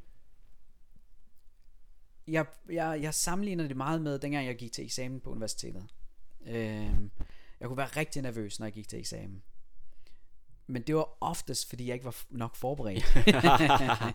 ikke? Ja, Øh, og det kender I sikkert selv, Ja, ja, det der med, ja. jamen når man ikke er forberedt, så er man bange for, hvad er det for nogle spørgsmål, man får, hvem er sensoren, alle de der ting, ikke? Det gjorde mig mega nervøs. Men da jeg studerede på universitetet øh, i Aalborg, og, og jeg skiftede sko, hvad hedder det, retning fra øh, det, der hed datateknik dengang, som var sådan meget mere elektronik, end det var software, og jeg vil gerne software. Det, det kom i 2014, og så skiftede jeg ret, altså, retning til software i 2014, og gennemført i 2007. Øh, og det var derfor, jeg var på universitetet i 8 år. Øh, var ikke fordi jeg var dum eller et eller andet. men, men, men det tog bare lidt længere tid, fordi jeg skiftede retning, og, og jeg faldt lidt bagefter på den her datateknik, for det, det fangede ikke min interesse. På trods af, at det var mega interessant, altså at bygge med, med, med, med mikrocomputer og maskinprogrammering og alt det her. Super spændende at få indsigt i, men det var ikke det, jeg gerne ville arbejde med. Jeg vil gerne, være, jeg vil gerne uddanne som softwareingeniør. Så 2014, da jeg startede der, så var jeg så, du ved, all in dedikeret. Øh, jeg dumpede ikke en eneste eksamen. Øh, og jeg var aldrig nervøs, når jeg gik op, fordi jeg var 100, ikke 100%, 200% forberedt. Mm. Altså, jeg havde forberedt alt. Og det gav mig altid en selvtillid. Når jeg forberedt, så var der ikke noget, der kunne slå mig ud. Jeg kunne stille mig foran hvem som helst og tale. Øh, og det fik jeg også feedback af både af min, af min sensor og min underviser. Ikke? At jeg sagde, jamen, super godt, der, der var ikke nogen spørgsmål, vi kunne stille dig, du ikke svarede på og sådan noget. Og det gav mig rigtig meget selvtillid. Det der med, jamen, hvis jeg forberedte mig, så var der rigtig stor sandsynlighed for succes. Mm. Hvis jeg kom uforberedt, ikke? så er der rigtig stor sandsynlighed for, at jeg fejlede. Ja. Og det er jo, det er jo en, en, en ting, man kan tage med igennem hele livet. Hvis du forbereder dig til de usikkerheder, der er, til de omstændigheder, der kan være. Altså hele tiden at være forberedt på, hvad kan der ske, og hvordan kan jeg håndtere det? Jamen så er det rigtig svært at slå dig ud. Øh, og det oplevede jeg for eksempel, da jeg blev student der i 2007, havde jeg en, en rigtig god kammerat, som jeg, øh, en af mine, øh, mine rigtig, rigtig gode venner fra gymnasiet, Hanafi. Øh, og vi øh, øvede øh, jobsamtaler. Vi sad faktisk over for hinanden, inden vi skulle til at finde jobs. Øh, vi var lige blevet færdige i 2007 med vores hvad hedder det, studie. Og så sagde vi, prøv at lad os hjælpe hinanden med at blive super dygtige til at gå til jobsamtale. have selvtilliden og vide præcis, hvad vi skal svare, når vi bliver spurgt og så udfordre hinanden på ting, som vi ikke lige havde tænkt over. Og det gjorde vi hele tiden. Så jeg udfordrer ham, han udfordrer mig, og det betød bare, at når jeg gik til jobsamtalerne, så havde jeg styr på det. Mm. Og det er igen det der med forberedelse. I stedet for at sidde og vente på, at jeg går til en, til en jobsamtale, og så fejler, og får at vide, at det var ikke godt nok, eller får et afslag, jamen hvordan kan jeg sikre, at jeg får succesen ved at være forberedt? Så alt jeg har gjort igennem mit liv, det har hele tiden været det der med, hvordan kan jeg forberede mig til det, som jeg ikke ved kan opstå, men jeg kan i hvert fald minimere risikoen for, at jeg fejler ved at være forberedt. Og det kan godt være, at det tager længere tid for at få resultatet, men der er større sandsynlighed for, at jeg får resultatet. Mm. Og det er der, hvor folk de, de, de, de har svært ved at, at, at sige, jamen prøv at tage, du har alle de her ting op, og bla bla bla, hvordan får du det til at fungere, hvordan får du succesen, hvordan fik du den her aftale, hvordan fik du det øh, Det er en lang proces, som jeg har sat i sø, men jeg arbejder hele tiden stille og roligt derhen af. Jeg ved godt, hvor jeg gerne vil hen, jeg ved også godt, at det, det kommer ikke bare hurtigt. Jeg er nødt til at, at, at, skulle tage en hel masse skridt for at nå derhen. Øh, men jeg er villig til at investere den tid. Præcis som min uddannelse. Jeg investerede 8 år af mit liv for at få den rigtige uddannelse. Hvilket også betød, at jeg havde en super karriere, øh, super løn og, og, og super vilkår. Men og det gjorde jeg, fordi jeg havde den uddannelse, som jeg gerne ville. Øhm, I stedet for, at jeg fik bare en uddannelse, som jeg så skulle, åh, så skal jeg lave den om, eller et eller andet. Ikke? Meget dedikeret. Øh, og det er der mange, der siger, åh, 8 år på universitetet, det kunne jeg aldrig drømme om. Ikke? Det tager jo kun 5 år at tage en, en, øh, hvad hedder det, en kandidatuddannelse. Men det tog mig 8 år, fordi jeg skiftede retning. Og jeg ser det ikke som tre spildt år. Jeg ser det som tre år, jeg investerede i at få den rigtige uddannelse. Mm. Det, det rigtige stykke papir, og få de rigtige kompetencer, som jeg kunne tage med mig ud. Og hvilket betød, at jeg havde en meget stærk fundament. Og det er en af de principper, som jeg sådan har arbejdet efter, det er, at, øh, og som jeg også er blevet inspireret af mine forældre, øh, primært ikke min far og, og min mor, det er at hele tiden skabe et meget stærkt fundament og, og bygge videre på det. Og det ser man ikke, når man er barn, ikke? Fordi der er bare forældrene nogle irriterende nogen, ikke? Ja. Øh, man må ikke gøre det, man må ikke gøre det, bla bla bla, og så videre, ikke? Men når man så bliver ældre og bliver far selv, og sådan noget, så kan man jo se tilbage og så se, ens forældre vil jo ens, en det bedste. Altså de elsker jo en, det er jo ikke fordi de hader en og bare vil være nogen irriterende nogen. Det er jo nogen, der virkelig elsker os og vil os det bedste og gør alt for. Altså mine forældre opgav deres hjemland, opgav arbejdet, min far opgav 15 års øh, øh over 15 års erfaring inden for olieindustrien. Vi opgav øh, det hus, vi havde ud til havet og ved det Kaspiske hav. Øh, de øh, de øh, hvad hedder det, benefits, som man har, når man arbejder inden for det offentlige, øh, hvor, hvor olie, øh, hvad hedder det, selskabet betaler for vores udgifter. Øh, så alle de penge, som min far fik, jo, det, er jo, det er jo lige ned i lommen, altså til forbrug. Ikke? Mm. Øh, det har han opgivet for at give mig og min lillebror de bedste øh, vilkår, øh, så vi ikke skulle vokse op i krig og ødelæggelse og med usikkerhed osv. Og det har betydet rigtig meget, fordi øh, at opgive alt, hvad man har, så har man intet at miste, så har man alt at vinde og det er sådan, jeg lever mit liv, det er, at jeg har, jeg har, jeg har jo meget at miste, men jeg har intet at miste, hvis jeg, hvis jeg tager øh, risikoen og får succes med det. Altså løber risikoen, og jeg kan få succes med det. Øh, jeg har alt at miste, hvis jeg ikke tør tage risikoen. Hvis jeg ikke tør tage chance, skridtet øh, og så videre. Øhm, og det er, det er en af de ting, som meget karakteriserer hele mit liv. Altså hele det her med, hvordan er min personlige udvikling, min professionelle udvikling. Det er virkelig at tørre tage chancen. Men det er jo ikke ens betydende med, at jeg, jeg er en eller anden supermand eller noget som helst. Tværtimod, altså der er masser af svagheder, masser af tvivl. Øh, kan jeg nu også? Og øh, hvem er jeg egentlig? Ikke? Mm. Den rammer jo meget hårdt nogle gange, ikke? Øh, øh, Jante, ikke? hvem fanden er du?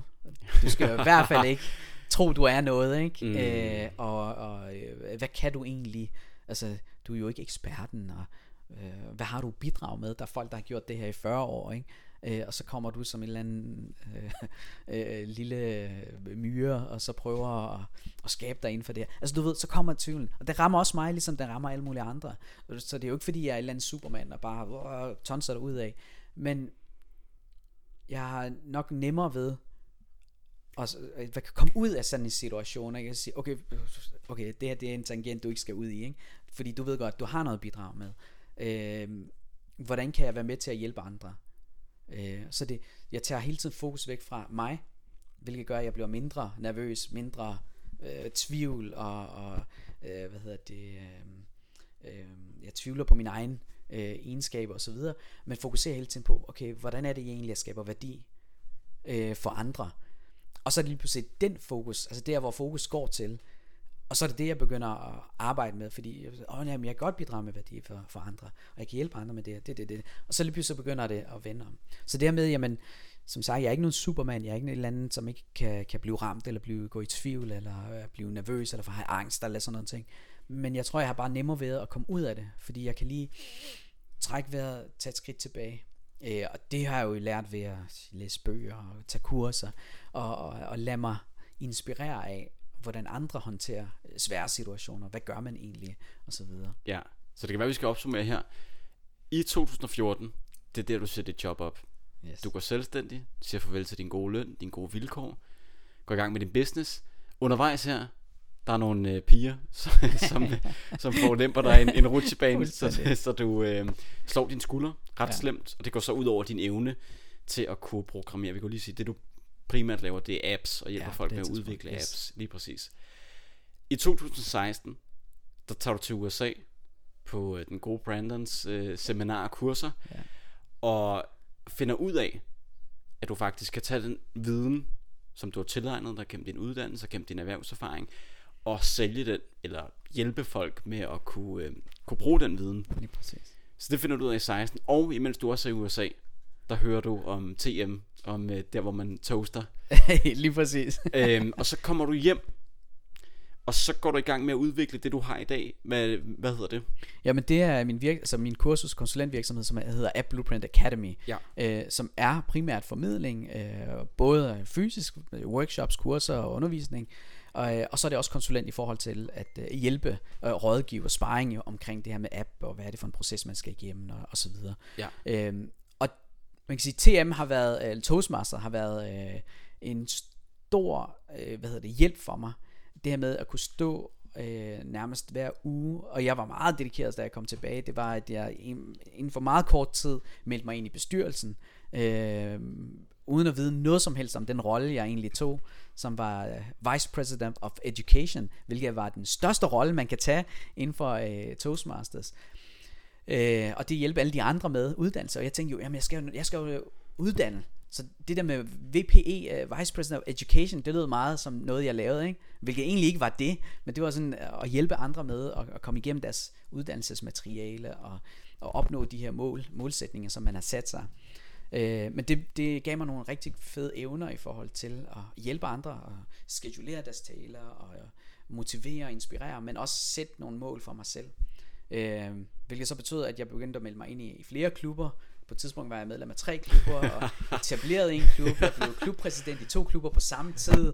Øh, så startede vi to nye klubber op, øh, blandt andet den danske og spanske. Og, øh, jeg blev fuldstændig bit af øh, Toastmasters, fordi det gav mig så meget i forhold til at udvikle mig sådan rent formidlingsmæssigt, kommunikationsmæssigt, ledelsesmæssigt, øh, men netværket af de her mm. mennesker, som kommer ja. i Toastmasters. Altså, det er jo nogle, nogle af de mest fascinerende, fantastiske mennesker, man møder, fordi de alle sammen drevet en ting, det er at udvikle sig. Ja. Det der med at gøre sig bedre. Og det, det synes jeg er inspirerende hos mennesker. Altså når jeg ser det hos et menneske, som kommer og siger, jeg vil gerne udvikle mig, jeg vil gerne, jeg vil gerne øh, øh, gro, øh, jeg vil gerne blive bedre til noget. Det har, det, der er bare en energi omkring sådan et menneske, som bare stråler øh, og tiltrækker. Øh, og når man er omgivet med ligesindede mennesker, jamen så er der bare en eller anden synergi, der, der sker bare nogle ting, ikke? Øh, formentlig også det, du oplevede dengang. 100%, og det er også det er en mega fed kontrast. Nu, du drikker jo ikke selv alkohol, og både mig og Ludvig, som, som også er her, vi har også et, et specielt forhold til alkohol, ikke? Ja. Sådan, øh, og i Danmark, der er jo en alkoholkultur. Så tit og ofte, når man skal socialisere, når man skal møde nye mennesker, så på en eller anden måde, så bliver det fælles tredje alkohol, og man så skal mødes over en øl, eller, eller skal til fodbold, og oh, så skal vi have øl, ja. eller man skal til koncert, oh, skal vi have øl, og så videre, og så videre. Ja. Og det, jeg synes, der er det fede ved TM, som du sikkert også selv har oplevet, det er jo det der med, som du siger, det fælles tredje, det er ikke alkohol. Ja. Det er ikke noget ligegyldigt. Det er udvikling. Lige præcis. Og lige pludselig så danner man nogle utrolig fede, altså nogle virkelig gode relationer til andre ambitiøse mennesker, altså som bygger på noget, noget virkelig, ikke bare sådan flamingo, mm. men du ved, et, et, altså beton. ja, ja. Øh, og, og det synes jeg bare er en fed kontrast, altså også til det danske samfund, og det er også derfor, øhm, hvis man sidder derude, altså det er jo, en ting er, at man bliver god til at formidle, ja. og stå foran en forsamling, men netværksdelen, altså for mig er den undervurderet, fordi det er ikke folk kommer for, men det er det, man finder ud af, for de folk, der er, er der, præcis. du kan møde værksætteren, munken, øh, den ambitiøse studerende, og så videre, og så videre. Altså der er bare fede, fede mennesker. Ja. Og så også det, du siger, det der med at være en del af bestyrelsen. Det er som om, at når man skal være noget for andre, altså når man for eksempel laver en klub, som du har gjort, Frederiksberg, mm. øhm, så er man også tvunget til at være noget for sig selv. Ja. Og lige pludselig så find, du ved, det der udviklingsniveau, der bare, det stiger bare helt sindssygt, fordi lige pludselig skal man, man skal være der hver gang, skal have forberedt blæseren på, du, og, altså listen kører bare ikke, ja. og det gør bare den, den udgave, man bliver til, altså den, øhm, det man er nødt til at steppe op til, det er lige præcis. Det er jo igen det der med at sætte sig i nogle, om, altså sætte sig i, i nogle omgivelser, omstændigheder, der gør, at du, du, du kan ikke gøre andet end at step op. Altså mm. udvikle dig.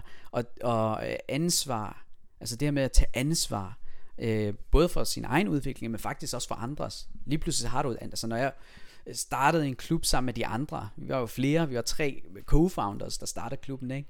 Den ene blev sådan nærmest tvunget ind i det, kan man sige. Ikke? Den anden var, var idémanden bag det hele. Ikke?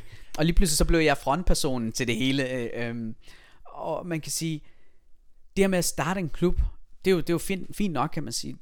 Sådan rent, jamen nu starter vi bare en klub, og så må vi se, om det bliver til noget. Ikke? Men, men når der så begynder at dukke nogen op, så er man jo også nødt til at sikre, at der er en eller anden form for kvalitet, men også øh, er der 100% at det ikke bliver sådan noget sløset noget med, Nå, hej, nu har vi et eller andet møde, og nu skal vi, øh, og det alt foregår på engelsk jo, ikke? Øh, og, og der er ingen af os, som har engelsk som første sprog, så, så, øh, så bare det i sig selv kunne, kan være udfordring for nogen, ikke? Men det der med at dukke op, og dukke op for andre, og være der 110%, Altså, man er, man er der ikke bare for sig selv og tænker, ah, men jeg, nu skal jeg udvikle mig og bla bla bla, men jeg er der faktisk for at hjælpe alle de andre. Mm. Og der skal man lige pludselig, altså det er jo et helt andet skridt. Det er lidt ligesom når du tager en lederrolle i en virksomhed, øh, en afdelingsleder eller en IT-chef eller en chef generelt. Lige pludselig er der andre der under dig, der skal, der skal udvikle sig. Der er nogen, der skal, der skal blive bedre til det, de er. Og, og, og man skal lige pludselig som leder skabe nogle omstændigheder, nogle omgivelser, der gør, at de kan gro. Mm. Ikke? Øhm, og det er en kunst, og det er det, der er så fedt ved Toastmasters, at du lærer ikke kun kommunikation, men du lærer også at blive en rigtig god leder mm. ved at tage det her ansvar, ved at være en del af bestyrelsen.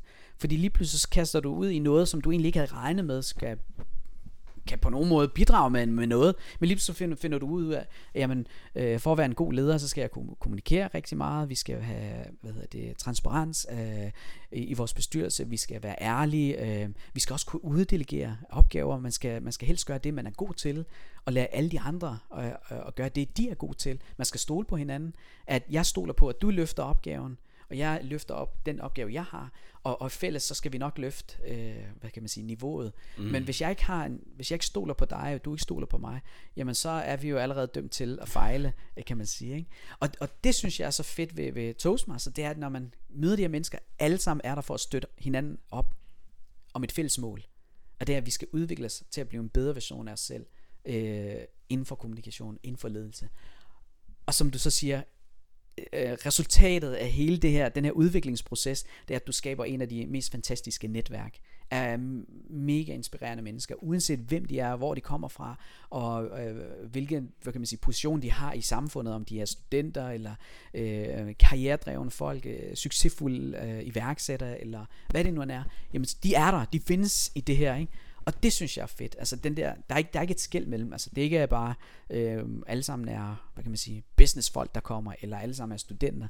Det er, alle lag er til stede øh, og er der for at bidrage. Så altså, jeg fik jo øgenavnet TMA, øh, Toastmaster Addict. Øh, fordi jeg, jeg var øh, næsten i alle klubber, jeg holdt taler i alle klubber. Øh, jeg, jeg holdt en dan tale sågar i, øh, hvad hedder det, i USA, da jeg tog på mit øh, seminar, øh, hvor jeg skulle... Øh, ja, det var i Santa Barbara, øh, og der havde de den femte øh, etablerede klub i Toastmasters, og som er den eneste aktiv tilbage fra de fem første øh, klubber, der blev etableret. Og hvad, det, øh, det, way det back, det er, år siden? Ja, det er over 90 år siden, øh, som de blev etableret. Ikke? Jo. Og det her det er den eneste aktive, der er tilbage, øh, og den er i Santa Barbara. Og det syge er, at de mødes om morgenen hver tirsdag klokken 6. Okay. Før de tager på arbejde. Ja. Så det vil sige, at de kommer lige ind til Toastmaster, så holder de taler, toast, uh, table topics og videre, uh, evalueringer. Og når de så er færdige, så kører de på arbejde. Ja. Mega ambitiøse mennesker. Og det værste var så, at jeg, skulle, jeg var i San Diego hos min far, øh, og jeg skulle køre fra San Diego øh, til Santa Barbara. Og det er altså cirka en 3,5 times, 4 times kørsel, og du skal lige forbi LA med deres morgentrafik. Ja. så jeg kørte klokken 2 om natten, for at være sikker på, at jeg var der klokken 6. øh, og de var så gode, eller jeg havde så bedt om, spurgt om, jeg kunne få lov til at holde en tale, hvis det var, hvis det var muligt. Og de sagde jo selvfølgelig, sådan er det i Toastmasters, at når en gæst spørger, om de kan få lov til at tale, så siger de selvfølgelig. Og jeg var blevet sat på som den første taler, så jeg havde bare været der, der øh, klokken 6. Øh, men det var den fedeste oplevelse. Øh, også en mega udfordring for mig, fordi det her, nu havde jeg været i Toastmaster øh, på det tidspunkt, øh, var det i 2000 og ja, hvornår var det? Det var i 18, jeg tog til USA. Øh, det var min sidste rejse til USA. Og jeg har jo været i Toastmasters øh, i januar 2017, der startede jeg 1. januar 2017. Så jeg havde været der cirka halvandet år.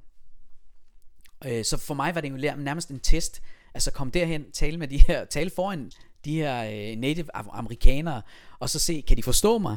Ikke? Øh, kommer mit budskab igennem? øh, og det var, det var en fed oplevelse. Øh, og det fedeste var, at da jeg kom til byen, så havde de, øh, de havde forberedt øh, morgenmad. De tog, øh, den her okay. klub, de, fordi det var om morgenen, de mødes. toast. Øh, ja, de havde taget noget, næsten noget toast, men, men det de havde, det havde taget, de, de skrev til mig, sagde, jamen, eller de sagde til mig, vi håber ikke, at du bliver fornærmet øh, over det her, men vi har, vi har taget noget specielt morgenmad med. Vi har taget øh, Danish med.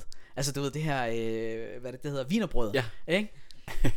og det var sådan, hvad snakker I om? Det var da en mega fed måde at, altså, øh, at, at byde en gæst fra Danmark velkommen. Ja. Altså det var jo lige præcis at, at, at, at, at have Danish med, altså danske kager med, ikke? Kæmpe hyldest. Ja, kæmpe hyldest, ikke? Så jeg var jo mega sådan imponeret og super overrasket. Og de var også lidt, okay, fint nok, det kunne jo godt være, at du, du ser det som en eller anden øh, fornærmelse eller sådan noget, ikke? Men jeg synes, det var super fedt. Øhm, og der mødte jeg også, altså uanset hvor jeg har været, af forskellige klubber øh, rundt omkring, så har jeg altid mødt de her mest fantastiske mennesker, inspirerende, ligesindede folk, som er så dedikerede og som drevet af øh, selvudvikling. Og det, det synes jeg er noget af det mest øh, fascinerende øh, ved hele, den, hele min rejse, kan man sige. Alt handler om selvudvikling. Når jeg laver kurser omkring app, så handler det faktisk også om selvudvikling. For det handler om at nedbryde nogle af de barriere, man har. Mentale barriere omkring IT og teknologi. Jeg kan ikke, og jeg er IT-mongol, eller jeg er ikke nogen IT-nørd, jeg har ikke en IT-faglig bag, baggrund eller en uddannelse. Så hvordan kan jeg lave apps? Og det handler det for mig om at nedbryde de her barriere og sige, prøv at høre, alle kan være med, uanset køn, øh, alder øh, og tekniske færdigheder, så kan du være med. Det eneste, du har behov for, det er at få den viden, som jeg har, som jeg giver dig, processen, værktøjerne, ressourcerne, så kan du godt. Mm. Og så du kan følge de her guidelines, du kan følge de her steps, og så skal du nok nå derhen, ikke? Og det er jo virkelig noget, man kan trække ud på alle livets aspekter, ikke? uanset om du laver en app, lærer at spille guitar, lærer at tage billeder, find nogen, der kan finde ud af det, nogen, der har viden, hør hvad de siger, følg deres steps, og så uanset dreng, pige, mand, kvinde, 3., 4., 5., 6. Ja. køn, eller hvor mange køn der nu er, du ved, så kan man. Så kan man, lige præcis. Ja. Og det er jo igen det der med, jamen, alt handler om personlig udvikling. Det handler faktisk om meget mere, altså om, om det handler ikke så meget om færdigheder, som man har, sådan rent øh, fysiske færdigheder eller faglige færdigheder. Det handler faktisk om at udvikle den mentale tilstand, man har. Altså øh, den her personlige, mentale tilgang, tankegang, man har til tingene. Øh, og det synes jeg, altså, er så fascinerende, for du kan, du kan rykke mennesker på meget kort tid rigtig langt med nogle meget simple øh, ord. Mm. Ikke? Man siger, at ord har, har magt, og det har det faktisk. Man kan bruge det til positivt, man kan bruge det til, til noget negativt. Øh, øh man kan rykke folk hen i en, en god retning eller en dårlig retning. Ja. Men ord har magt, og hvis man forstår øh, at bruge det i forhold til psykologi og menneskelig øh, adfærd og kultur og alle de her ting, jamen så kan du bare rykke mennesker rigtig, rigtig langt med, med meget lidt øh, effort. Mm. Altså der mm. skal meget lidt til. Og det synes jeg har været, altså det synes jeg er fascinerende i forhold til alt. Øh, og det er sådan, man kan sige, det er fundamentet, for der er mange, der siger, ah, men du laver foredrag, og du underviser, du laver app, og du laver, øh, hvad hedder det, toastmaster, og det ene og det andet. Hvordan hænger alle de her ting sammen? Så siger, jo, nu skal jeg fortælle dig, det har ikke noget med teknologi, eller app, eller softwareingeniør, eller noget som helst at gøre. Det har noget at gøre med, med personlig udvikling. Det handler simpelthen om mennesket, om dig. Det er dig, der er i fokus. Mm. Hvordan kan jeg udvikle dig? Og du kan gøre hvad som helst, hvis du lærer at mestre dig selv, lærer at mestre dine nerver, din mentale tilstand, din fysiske tilstand, så kan du mestre alt. Uanset om det er guitar, app øh, og stå foran et publikum. Det er fuldstændig irrelevant. Hvis du mestrer det, så kan du gøre næsten hvad som helst. Og det synes jeg er så fedt. Altså ja. det her med at kunne rykke mennesker. Og jeg tror vi er der, hvor øh, du kommer hjem i 16, TM, du begynder at hjælpe folk med at udvikle apps og sådan nogle forskellige ting. Og det er det, du har gjort her de sidste fire år, og så bare eskaleret de forskellige ting. I podcasten, der, det her det er jo også et produkt, jeg produktudvikler, tester, prøver mig lidt frem. Der kunne jeg godt tænke mig at lege med et nyt segment. Og det nye segment, det er, at gæsten, som i dag er dig, Tarik, har fundet et citat. Og det her citat, det kan være et, som, som de bare har optur over for tiden. Det kan være et citat, som de vender tilbage til i svære tider. Eller det kan være hvad ved jeg, et eller andet citat, som på et tidspunkt har eller betyder noget for dem. Mm. Øhm, så Tarek, har du et citat med i dag? Det har jeg i hvert fald. Ja. Øhm, det sætter lige op på engelsk, fordi det er på engelsk. Øhm, the only person you are destined to become is the person you decide to be. Og det synes jeg er meget sigende i forhold til øh, alt, hvad jeg foretager mig. Igen det her med, at øh, succes er et valg. Mm. Øh, det er ikke noget, der sker. Det er ikke noget, der er tilfældigt. Det er ikke noget, du får givet. Det er noget, du skaber. Du skaber den person, du gerne vil være. Og det er et valg. Og, øh, og det er fra Ralph Val, uh, Waldo uh, Emerson. Øh, og det synes jeg, kan man sige, er meget gennemsyret i alt, hvad jeg kan relatere til. Og, og de budskaber, jeg kommer med, jamen det her, det er med, det med man, man tager nogle bestemte valg, og, og de valg kan føre dig til succes, det kan også føre, at du ikke får succes. Men, men, men du skaber de omstændigheder, du skaber den verden, den realitet, du gerne vil have. Det kender vi også godt fra, fra øh, det, man kalder positiv tænkning, ikke? Altså Napoleon Hill's uh, Think and Grow Rich. Der ligger det over. Ja. Det, ligger, ja. altså, det er jo en klassiker, ikke? Uh, og det hele handler om det her med, jamen, hvordan er det egentlig, du tænker, og hvordan er det, du, du øh, hvad er det for nogle valg, du tager? Øh, og, og på baggrund af det, så skaber du den realitet, øh, omkring dig. Mm. Øh, og hvis du tænker negativt, jamen så skaber du negative øh, omstændigheder, og så tænker du positivt, jamen så skaber du positive omstændigheder. Og du, du kan skabe øh, den realitet, du gerne vil have, ved at visualisere den, ved at tale ind til den, og så videre, så videre, så videre. Så det her med, at, at øh, øh, som citatet siger, det her med, jamen, du bestemmer selv, altså, den du er destined to become, er hvad du, hvad du vælger, altså, øh, is the person you decide to be. Mm. Så du vælger dig selv. Og det hele handler om, igen, os, altså det handler om mig, hvordan er det, jeg gerne vil være, og hvordan er det, jeg kan tage nogle beslutninger, der gør, at jeg så opnår det. Øhm, og ikke lade sig influere af omgivelserne om, øh, og, og den verden, man lever i, fordi det kan man hurtigt. Ikke? Folk, der siger, jamen, øh, jamen du kan ikke, eller hvem er du og tro, at du, du kan noget, og pas nu på med, med alle de her ambitioner, og øh, ja, ja, det er godt nok, og så videre, og så videre. Ikke? Øhm, og der kan man hurtigt, meget let blive påvirket af den snak i sine omgivelser. Øhm, af negativiteten, af, af tvivlen, af øh, dem, som ikke tror på sig selv, de får det lige pludselig til at reflektere over på en mm, selv, ikke? Og siger, ja. okay, uh, det, jamen det, de har måske ret, ikke? Øh, fordi øh, hvis de siger det, og så videre, og så videre. Øhm, det er meget afsmittende. Det er også derfor, man siger, jamen, øh, vis mig de fem øh, venner, du har, så skal jeg nok fortælle dig, hvilken person du bliver. Ikke? Fordi du bliver influeret af de, de mennesker, du omgives mest, mest med. Øhm, så hvis man gerne vil have succes, jamen, så skal man omgives med folk, som har det, som de, man gerne vil have, mm. som man mm. gerne vil opnå. Blandt andet, hvis man gerne vil være bedre, bedre til at tale, jamen så er det Toastmasters. Ja. Ikke? Vil man gerne være iværksætter, jamen så er det omgives med iværksætter. Gå ind i, i, i grupper og møder og øh, organisationer, som arbejder med det.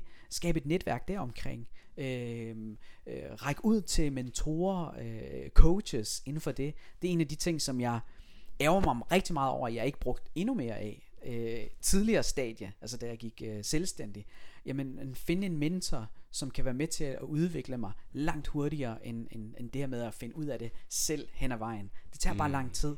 Men hvis man finder en, som allerede har gjort det, de kan være med til at, at, at sige, jamen prøv at høre, det her, det har vi prøvet. Hvis du tager de her skridt, så er der større sandsynlighed for, at du får, du får succes. Ikke? Jo. Øh, og de, de, det er en shortcut. Der findes ikke shortcuts i, intet, som man laver. Men her er en shortcut. Og det er jo igen det der med, at læser du en bog, så får du så meget viden, der er krasseret ned i 200-300 sider. Så derfor er det bøger rigtig gode ressourcer, ikke? mentorer, coaches, øh, dokumentar, øh, altså sådan noget der, hvor man var biografier, ikke? læser om andre folks liv og beslutninger og alle de her ting, de kan være med til at rykke en rigtig, rigtig langt. Mm. Øh, og det skal man være åben for. Så det der med, jamen, øh, du, du, du bliver den, du, du, du, øh, du ønsker du at være. Ønsker du beslutter dig for at være. Ja. Lige præcis. Og hvis du lader dig influere andre, jamen så er det dem, der bestemmer, hvad du bliver til. Ja. Og hvis du siger, prøv at høre, jeg er ligeglad med, hvad andre synes og hvad de mener. Jeg ved godt, hvad jeg gerne vil være, og nu går jeg efter det. Og det kan man jo se ved de mest succesfulde mennesker. Når du spørger dem i deres barndom, Cristiano Ronaldo, eller Steve Jobs, eller nogle af de der meget kendte, ikke? Hvad var det, altså, hvad, hvad drømte du om, da du var lille? Hvad var det, du sagde til dig selv, ikke? Eller Jim Carrey, der skrev den her øh, 1 million dollar check, før mm. han overhovedet blev en succesfuld skuespiller, ikke? Ja. Og havde den med i lommen, øh, totalt nedslidt lap, indtil han faktisk tjente det der million, da han lavede, jeg tror det var det dum dummer eller sådan noget, han fik den første million på, ikke? Mm. Øh, man har jo gået hele, altså hele sit liv og sagt, det er det her, jeg tror på. Jeg får ja. en check en dag, hvor der står en million på. Jeg ved ikke, hvornår det sker, hvordan det sker. Men det, det er det, jeg går efter. Ikke? Og det han beslutter sig for. Og så sker det. Ja. Så det der med, du ved, øh, øh, øh, lidt ligesom dokumentaren The Secret, ja. øh, Law of Attraction, det eksisterer. Det, det eksisterer. Det, det, det, det, man kan ikke sige det på andre måder. Det eksisterer simpelthen. Øh, og igen, hvis man så går dybere ned i det, jamen, vi er jo energi, mennesker er energi, og vi tiltrækkes af nogle bestemte energier. Vi frastøder også noget energi. Ikke? Du har sikkert oplevet, at du møder en eller anden person, hvor du, du kender ikke engang personen, men fra det første blik nærmest, ikke, så tænker man bare, jeg, jeg kan slet ikke med den der person. Der er et eller andet, der ikke, mm. der ikke klikker. Ikke? Og så er der andre mennesker, du mødes med, hvor du bare tænker, har jeg kendt den her person en menneske? Eller hvad? Altså, og du ved ikke engang, hvem de er, men, men fordi den der energi er der, ikke? Øh, så sker der en eller anden synergi. Ja. Så det her med, at vi tiltrækker en bestemt energi, som vi, vi selv udsender. Så øh, det, hvis man er opmærksom på det, så kan man tiltrække rigtig meget øh, positiv energi. Ja. Og jeg synes, mit liv har været meget karakteriseret af, at jeg har tiltrykket sindssygt mange interessante og spændende mennesker, som er langt klogere end jeg er, langt bedre end jeg er, langt dygtigere end jeg er, som har været med til at udvikle mig. Øh, øh, og jeg stræber ikke at være øh, efter at være den klogeste i lokalet, faktisk øh, det modsatte, at være i et lokale, hvor, hvor jeg ikke er den klogeste, men blandt rigtig mange kloge, så jeg kan udvikle mig og lære, øh, fordi det er, det er en livslang øh, uddannelse, man, man tager sig ja. en rejse, kan man sige. Wow. det, det rammer, det resonerer utroligt dybt med mig. Også fordi det på en eller anden måde, det er en eller anden proces, man skal give sig hen til. Du, det her, nu snakker om loven om tiltrækning. De der ting, oplevelser, personer, som bliver sendt til liv. Vi begge to er, jo, er religiøse ja. og spirituelle øh, orienteret. Altså, så tror vi begge to har sådan en, en enighed om, at du ved, der, der er noget større, som sender forskellige oplevelser, forskellige mennesker. Og så, hvordan vi responderer mm. på det. det. Det er der, at vi bliver sat på prøve som mennesker, ikke? Jo. Og så også han, han tror på, at der er en mening med det. Ja. Altså sådan dybere, du er sådan leap of fading, at Ja. du ved sådan, at, at kunne blive følt, eller have den følelse inde i det også det, i, hvad hedder det, i, øh, hvad hedder den, Think and Grow Rich, altså det snakker han jo også om. Øhm, ja, det er virkelig, det kan bare mærke inde i, at du ved, det er sådan, det er virkelig der, den personlige frigørelse starter, ikke? Altså også det der, som du siger, når man kan, når man beslutter, sig- når man finder ud af, vi to, vi har faktisk friheden til at bestemme, hvem vi gerne vil være som mm. mennesker. Det er ikke noget at gøre med, hvem vores forældre er, ja. hvor vi er vokset op henne, hvad for en etnicitet vi har, eller Præcis. religion, eller hvad ved jeg. Lige præcis. Men vi kan tage et valg, de der små mikrovalg hver eneste dag. Ja.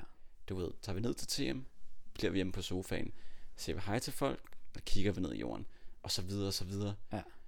Og hele den der sum af valg, det bliver til, hvem vi er Hvem man er, ikke? som personer. Præcis. Altså, det, er jo, det er jo igen det compounding, ikke? Altså, at jo mere du gør det her, jo, jo, jo større effekt har det. Ja. Lidt ligesom økonomi, ikke? Øh, med, med den her compounding effekt. Sådan er det jo også med skills, altså life skills. Jo mere du gør af det, jo, jo, jo, kan man sige, jo mere får du af det, jo større resultater får du af det, ikke? Øhm, og det er jo en af de der, de der ting, som mange siger, ja, men øh, hvordan, har du, altså, hvordan har du tid til at komme til TM? Men jeg har prioriteret det. Mm. Jeg, har, jeg har fravalgt noget, og så har jeg tilvalgt noget. Og sådan er det jo, når, når du tilvælger noget, så fravælger du noget andet. Og det er, jo en, det er jo en hård prioritering, man skal gøre i sit liv, og sige, jamen, hvis jeg gerne vil opnå succes inden for et bestemt område, tilegne mig en skill, øh, en kompetence, jamen, så er jeg nødt til at dedikere noget tid til det. Jeg kan ikke regne med, øh, eller forvente, at jeg bliver en bedre øh, foredragsholder, hvis jeg, hvis jeg kommer i en, en speakerklub og taler en gang hver tredje måned. Altså det kommer simpelthen ikke til at ske. Nej. Igen, øvelse gør mester. Du er nødt til at gøre det så ofte, Ja. at, at det bliver en vane, at det bliver noget, som du, du, du er vant til at gøre, at du stiller dig op foran folk og taler, øh, og, ved, hvordan du skal tale, og, og tilegner dig de forskellige skillsets, der er i forhold til kommunikation og formidling, kunsten, altså formidling af kunst, Mm. ikke? Og, og når du lærer det, jamen så kan du, du kan øh, lave et, et, et, et, hvad kan man sige, maleri, et kunstværk, bare i formidling, ikke? hvordan du starter, hvordan du åbner, hvordan du kommer, laver storytelling, øh, hvordan du interagerer med dit publikum, øh, fysisk og, og non-verbalt, øh, non-verbalt og verbalt. Alle de her ting har bare en, en, en effekt. Men for at tilegne sig de her evner, så er det jo et valg, man er nødt til at tage. Jeg sidder ikke øh, på café hver aften. Øh, jeg sidder ikke og binger øh, hvad hedder det, serier på Netflix, eller sidder og ser film øh, ud til langt ud på natten. Det kan godt ske, det er jo ikke fordi, jeg ikke gør det, men, men jeg, har, jeg, jeg kan huske, da jeg kommer tilbage i 2016, øh, så laver jeg en aftale med min kone om, at øh, hver tirsdag fra klokken 6 til 8, der, er, der går jeg til Toastmasters. Det var der, jeg meldte mig ind. Og det, var- der havde jeg den fast i min kalender. Hver uge var jeg der. Det er ligesom at gå til fodbold, eller til tennis, eller svømning. Det var for mig øh, øh, min klub, Mm. min, min sport. Det her, det skal jeg dyrke, og jeg skal dyrke det hver uge. Og hver uge var ikke nok, så jeg meldte mig ind i flere klubber, besøgte andre klubber, og, og lavede det endnu mere, ikke? Øhm, men så er det meget sjovt, at så, kan, så kommer folk og siger, ej, men du er så god til det, og så videre. Jamen, øh, jeg var ikke god til det, men jeg er blevet, jeg er blevet dygtigere til det. Øh, jeg kan hele tiden udvikle mig og blive bedre til det. Men jeg er blevet god til det, fordi jeg har brugt tid på det. Øhm, og jeg har virkelig gjort mig umage. Jeg har ikke bare sløset med det. Jeg har ikke, for, jeg har ikke haft en eller anden forventning om, at jeg vågner en dag, og så er jeg bare, uh, så er jeg en eller anden Tony Robbins, der står bare og uh, huahajer derude af. Det, altså, det kommer jo ikke til at ske. Han har også brugt 40 år af sit liv på at være der, hvor han er i dag. Mm. Ikke? Og stået og talt foran folk og så videre. Og det skal man bare vide, at det, det al succes har en, en forhistorie.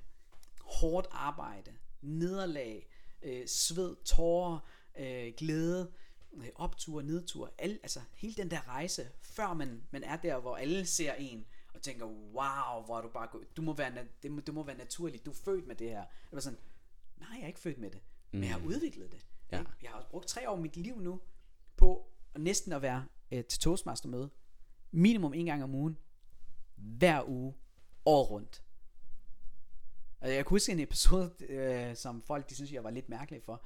Jeg havde, jeg havde en tale, jeg skulle give øh, i klubben, og øh, det var en tirsdag, tirsdag aften. Og øh, der sker så det, der ikke der sker det, men min svigerinde skal giftes. Det var bryllup. Og jeg siger til familien, prøv at I tager til, til bryllup, når jeg er færdig med Toastmaster klokken 8, så kommer jeg at deltage. Ja. Altså så, så meget dedikeret var jeg til det her. Altså for mig var det første Obsessed. prioritet. Ja. Øh, og det var ikke, nej, det var ikke så meget ob- obsessed, altså det var ikke en en besættelse af det her, men, men det var mere, at det var, jeg har, jeg har committed mig til det. Ja. Det vil så sige, at så er jeg der, så gør jeg det. Mm. Altså når jeg siger, at jeg skal til det her møde, jeg skal afholde en tale, så, så melder jeg ikke bare fra i sidste minut og siger, nå ja, men det er også ligegyldigt, det, det er jo igen non-profit og bla bla bla, og Ja. du ved ikke, altså, who cares? Nej, men det er, altså, det er virkelig, hvis jeg committer til det her, jamen, så, skal jeg, så skal jeg også gennemføre, og jeg skal være der hun- 200%, ikke, ikke 100%, ikke 90%, ikke 80%, jeg skal være forberedt, jeg skal være klar, jeg skal virkelig give mig, øhm, og så må alt andet vente. Ja. Det er min første prioritet, hver tirsdag fra, 8, øh, fra 6 til 8. Færdig basta. 100. Ikke? Det er og ligesom det var at have sådan, jeg havde det. Ikke? Ja. Og, og det, var, det var der mange, der sådan, kan du ikke bare glemme, altså skip Ja, i dag, og sådan noget, kan du ikke skip, Ja. du ved, den her uge og sådan noget. Altså, jamen, hvis jeg skipper, du kan ikke skippe i livet, Nej. og du kan simpelthen ikke opnå resultater, hvis du skipper i dit liv. Det, det, det, det fungerer bare ikke. Øh, jeg, har ikke. jeg kender ikke nogen, der har skippet i deres liv, og så har de fået succes. Alle, der har fået succes, de har været dedikeret. Mm. Om du taler om Martin Thorborg, Jesper Buch, øh, Steve Jobs, Bill Gates, øh, hvem det nu end er. Ja, også, også på forskellige områder, fordi det er jo lige så godt være nede i træningscenteret, Præcis. som har de vildeste sixpacks og de største muskler. Altså, han har jo været committed til det antal gange om ugen. Fuldstændig. så Syv uden- gange om ugen, ikke? uanset Fire timer hver dag. Nytårs, nytårsdag, du ved, Ja. sommerferie, whatever, så har den bare været der. Præcis. Og folk forventer bare, hvis de så øh, lige øh, efter jul øh, laver, tegner et, øh, et fitnesskort, eller et fitnessabonnement, og så går de i fitness 3-4 gange, øh, så får de vaskebrættet, og de mister 40% fedt og så videre, ikke? og ligner mm. bare en eller anden fotomodel. Øh, det gør du bare ikke. Nej. Det kræver flere års dedikation. Du skal spise rigtigt, du skal sove rigtigt, du skal drikke rigtigt, du skal, øh, du ved, øh, ingen alkohol, ingen sex, ingen til, nej, jeg ved det ikke, men, men du ved, det, altså, det, det er jo igen dedikation, Det er det ikke? vigtigste, ja.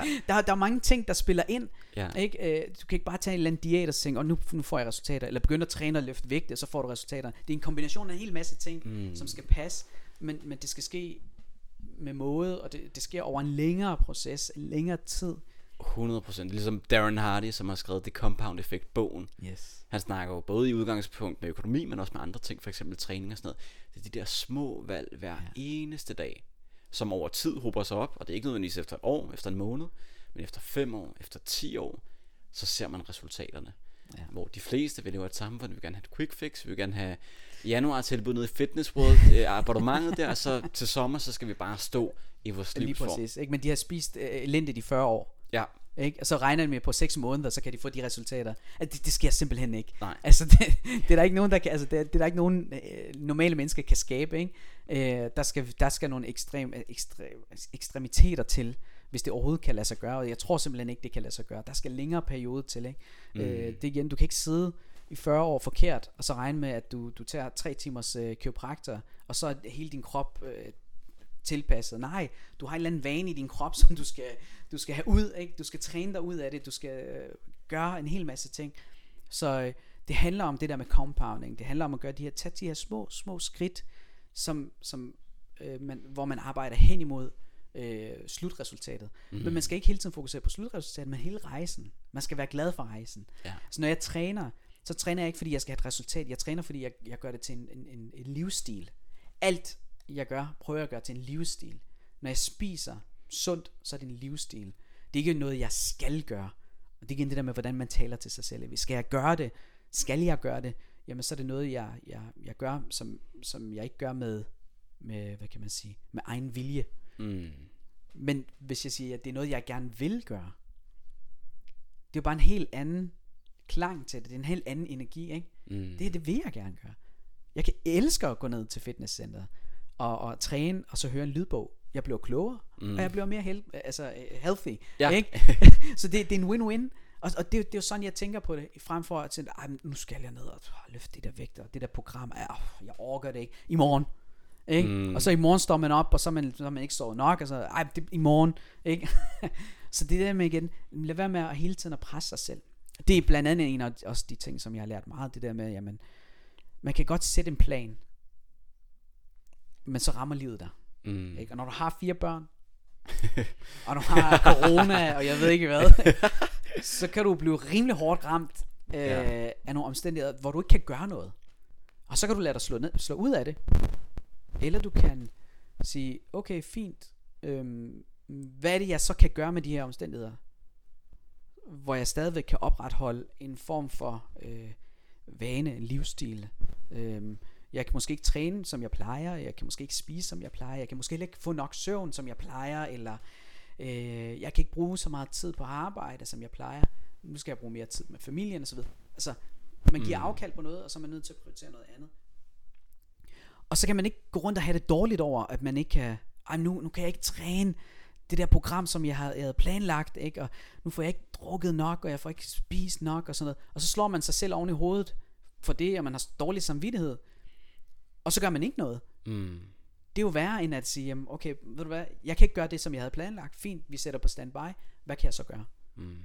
igen omstillingsparat. Og sådan er det også på arbejdspladsen. Ikke? Mange de er ikke omstillingsparate.